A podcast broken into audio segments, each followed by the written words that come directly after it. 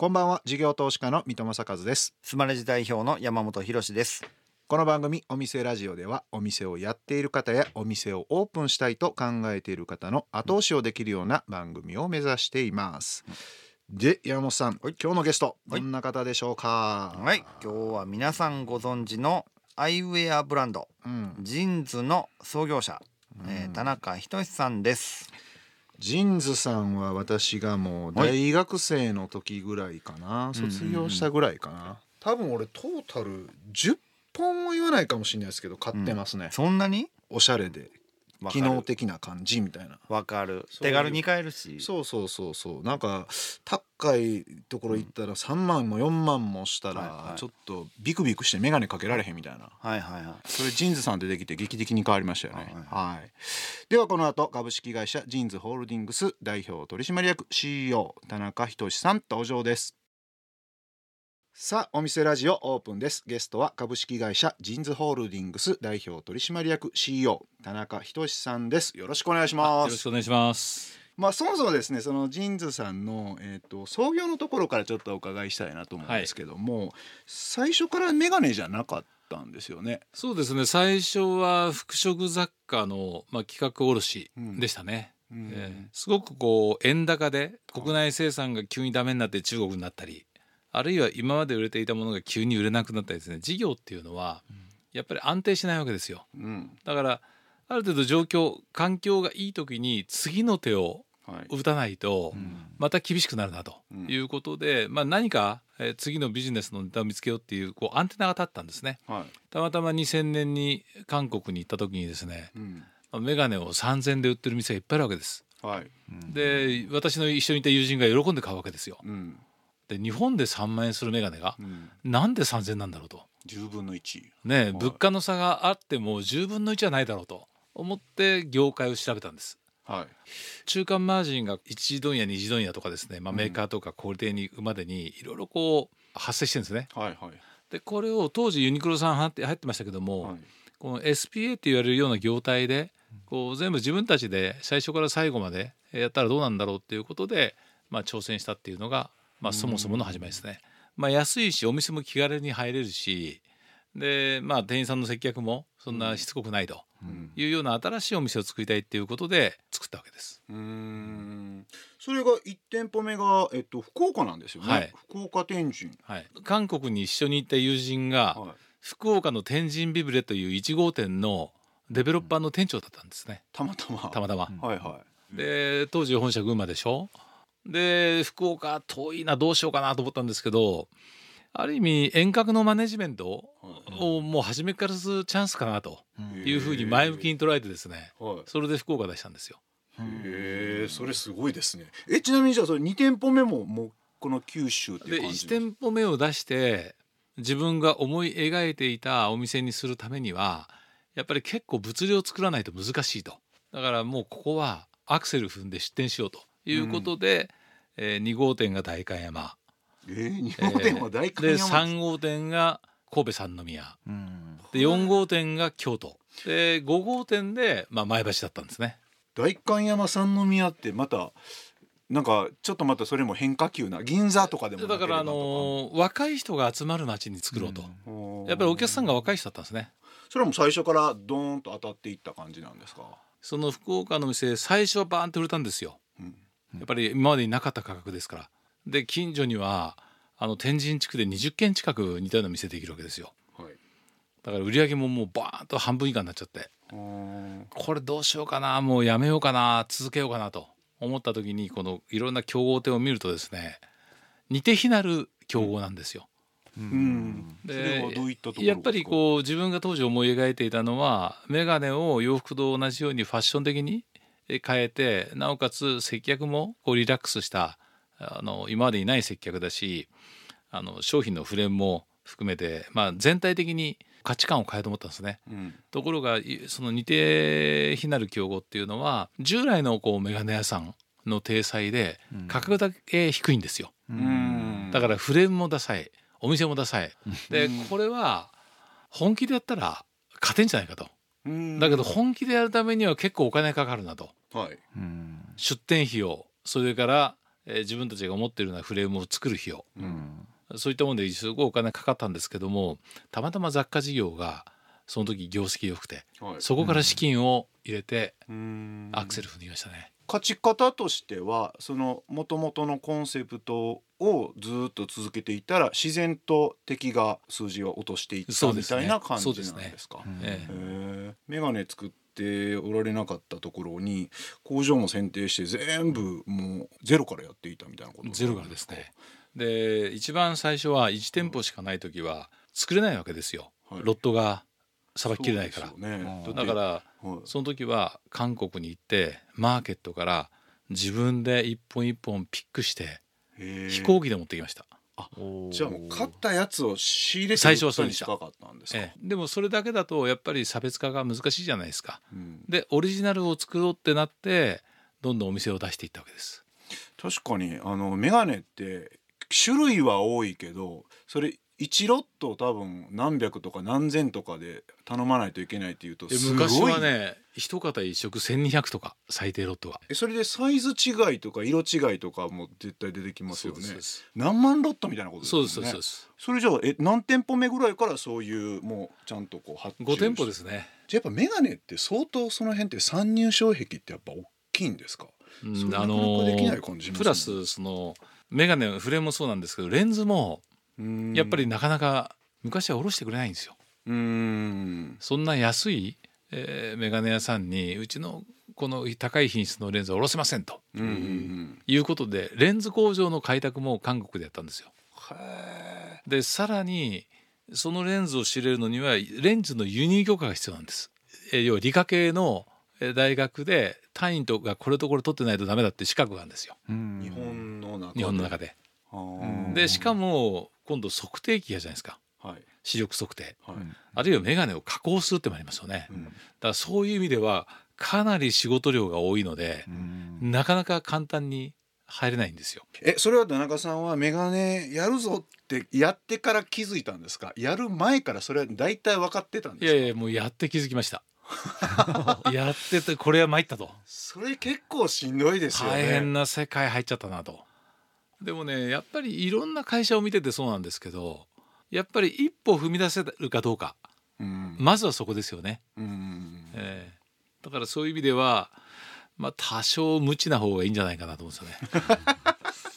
ずっとなんかいろんなことチャレンジしてましたね。うん。だってあのパソコン用のメガネブルーライトでしたっけ、はい。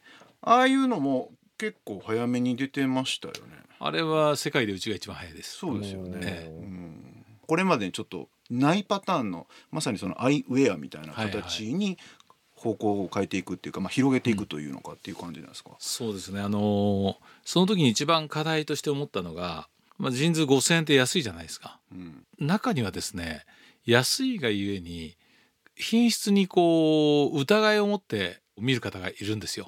でそれはやっぱり自分としては不本意なわけですよ。はいで価格が安いけどもやっぱり皆さんに信頼してもらうためには何が必要かって考えた時に、やっぱりエビデンスなんですよねきちんとした。やっぱり我々はサイエンスとともに成長しようということで、各大学病院とかですねいろんなところとこう産学連携の契約をどんどんし始めていったんです。うんでその中で、まあ、ブルーライトカットメガネになったんですね。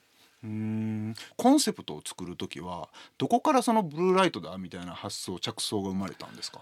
メガネを視力矯正用具って考えると1億2,000万人日本にいるじゃないですか。はい。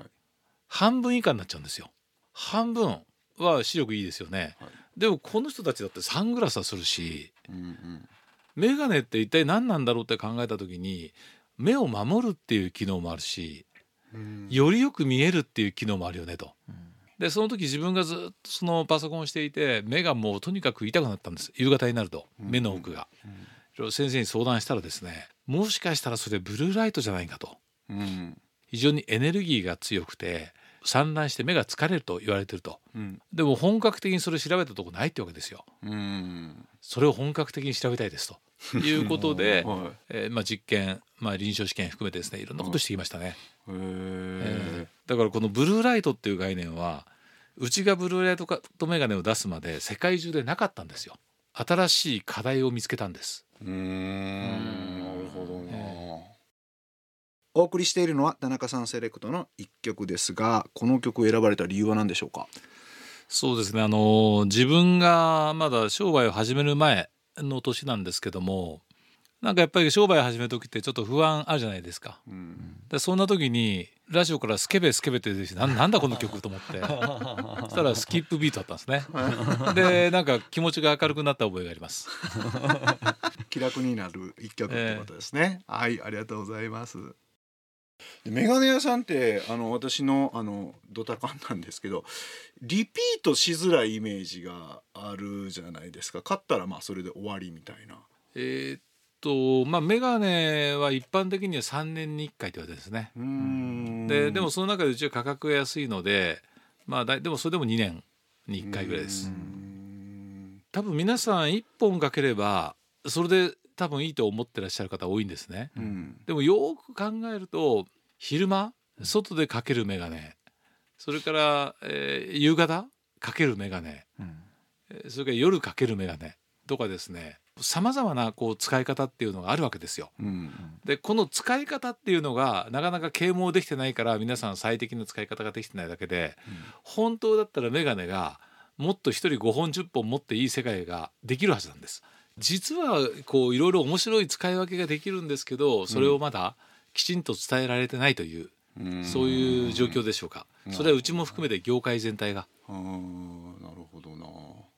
でえっと店舗をそのいくつか作ってどのタイミングでテレビ広告とか大きな広告費をこうかけながらいわゆるジーンズっていうのをこうブランド化させていったっていうか認知させていったっていうフェーズに入っていくんですか？ああそれはねやっぱりですねこうジーンズの進むべき道が見えた時ですね我々がやっぱり何者だっていうことが明確に見えないと CM もなかなかこう覚悟を持って使えないんですよ。うんでうちの場合はそれが2009年でしたね。うん。やっぱり2006年に上場して雑貨と合わせて、うん。えー新しい業態を作ったらいっぱいお客さんもっと来るんじゃないかとうん。思って上場で得た資金でたくさんお店出したんですよ。うん。ところがやっぱり眼鏡も安いし、えーそんな中雑貨と組み合わせると眼鏡そのものも雑貨として扱ってんじゃないかみたいな。眼鏡に対する信頼感が当時落としちゃったんですね。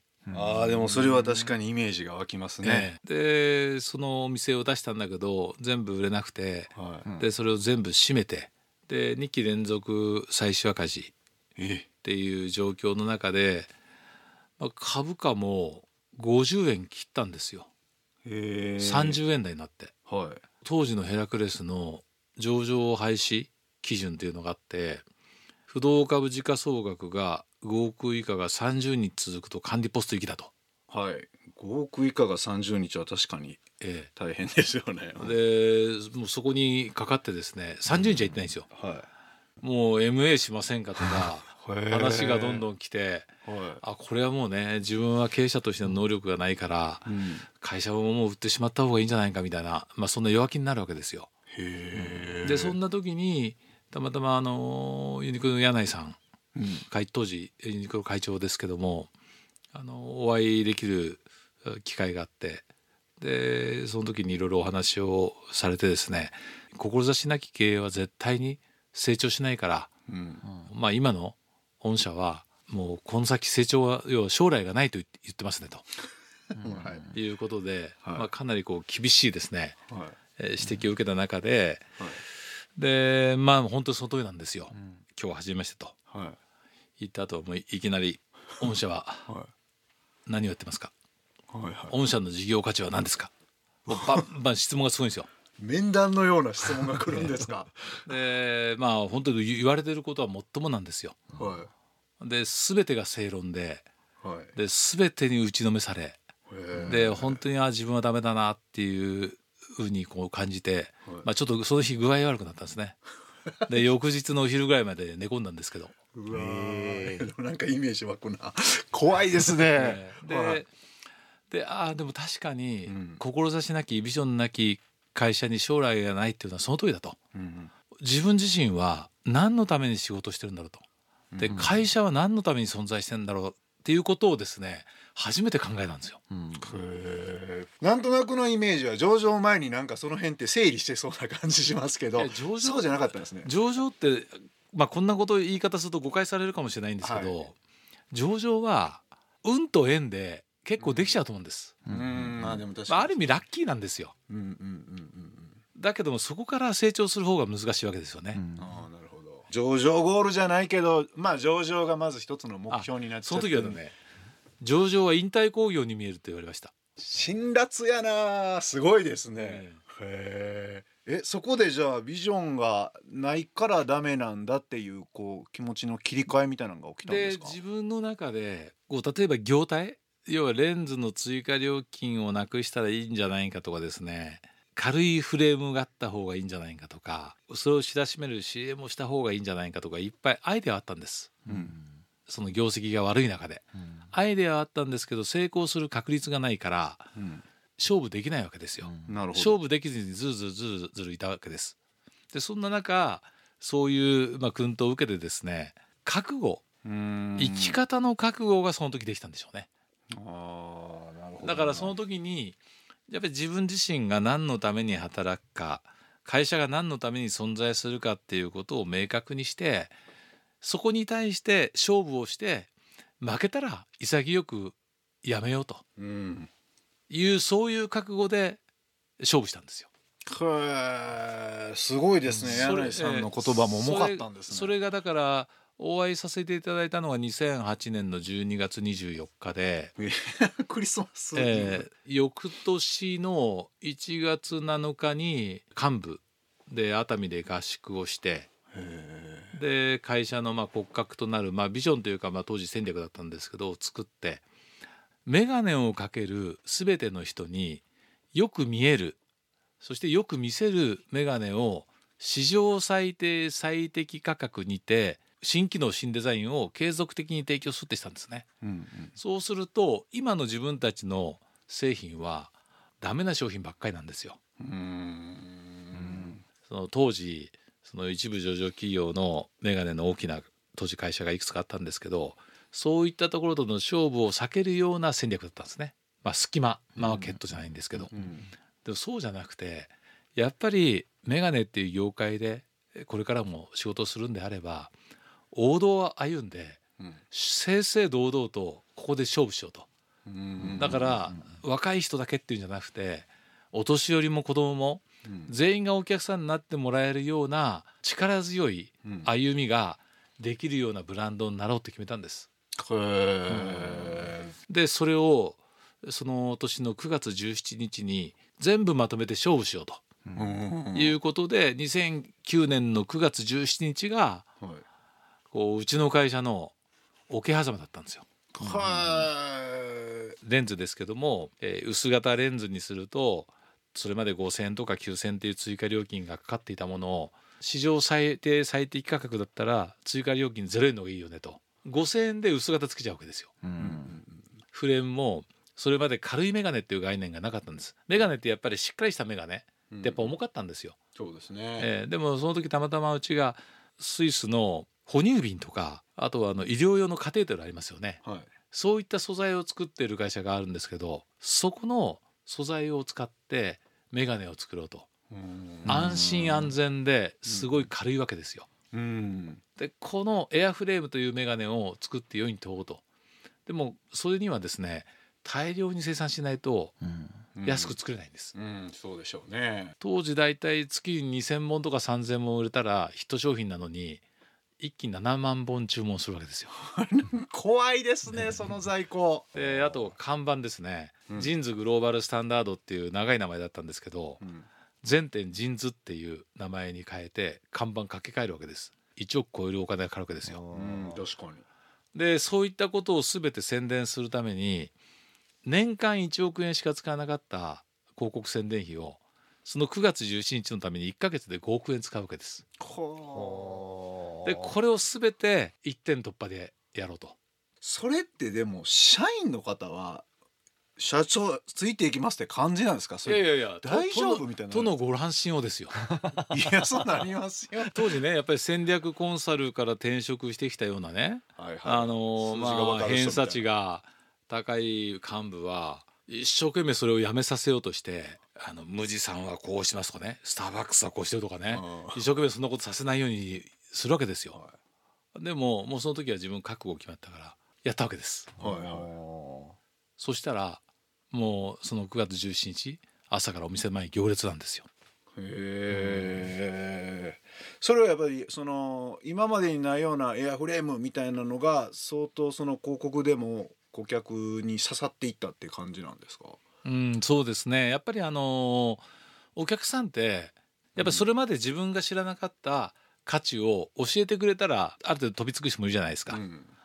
でもなんかそこその時に我々はだから一つ問いを立てた、その業界あるいはフレームっていうものに問いを立てたからその問いを立てたことに反応してくれたお客さんが結構いらっしゃったんでしょうね。うんなええるほどなそれでガーンといって柳井さんには何かその後お会いして何かあああもちろんる時がみたいなもちろん話をされたあんですかのお礼はさせていただきましたよ。あのありがとうございましたということで。ななんておっしゃってましたいろんな人にアドバイスをするけども頼まれてうんうん実行する人はほとんどいないって言ってました。うんおなるほどな。そういう中では数少ない実行者だって言われました。うーんなるほど、えやっぱそうですよね。やってみないとっていう。メガネのその一番最初の参入とやっぱ同じような話になってくるんですね、すごいな。いやありがとうございます。いろいろと勉強させていただきました。ちょっとじゃああの1週目はここまでとい。うことで、えーゲストは株式会社ジンズホールディングス代表取締役 CEO 田中仁さんでした。来週もお付き合いいただきます。よろしくお願いします、はいお願いします。ありがとうございました。事業投資家の三戸正和とスマレジ代表の山本博でお送りしてきました。お店ラジオそろそろ閉店のお時間ですはい来ました。はい。楽しみっすよ。この番組ではお店の方からの PR メッセージが留守番電話という形で届きます。それでは聞いてみましょう。こんばんは、台車研究所の松本です。台車研究所は、運搬台車、物流機器を専門に取り扱うオンリーワンのお店です。大阪の東大阪市にある本店は、台車の販売、買取、レンタルをしており、2号店の八尾店は、日本最大級の台車の展示数を誇るお店で、実際に台車を触って確かめてからご購入いただくことができます。水戸さん、山本さん、ぜひご自分の相棒となる台車を探しに来てください。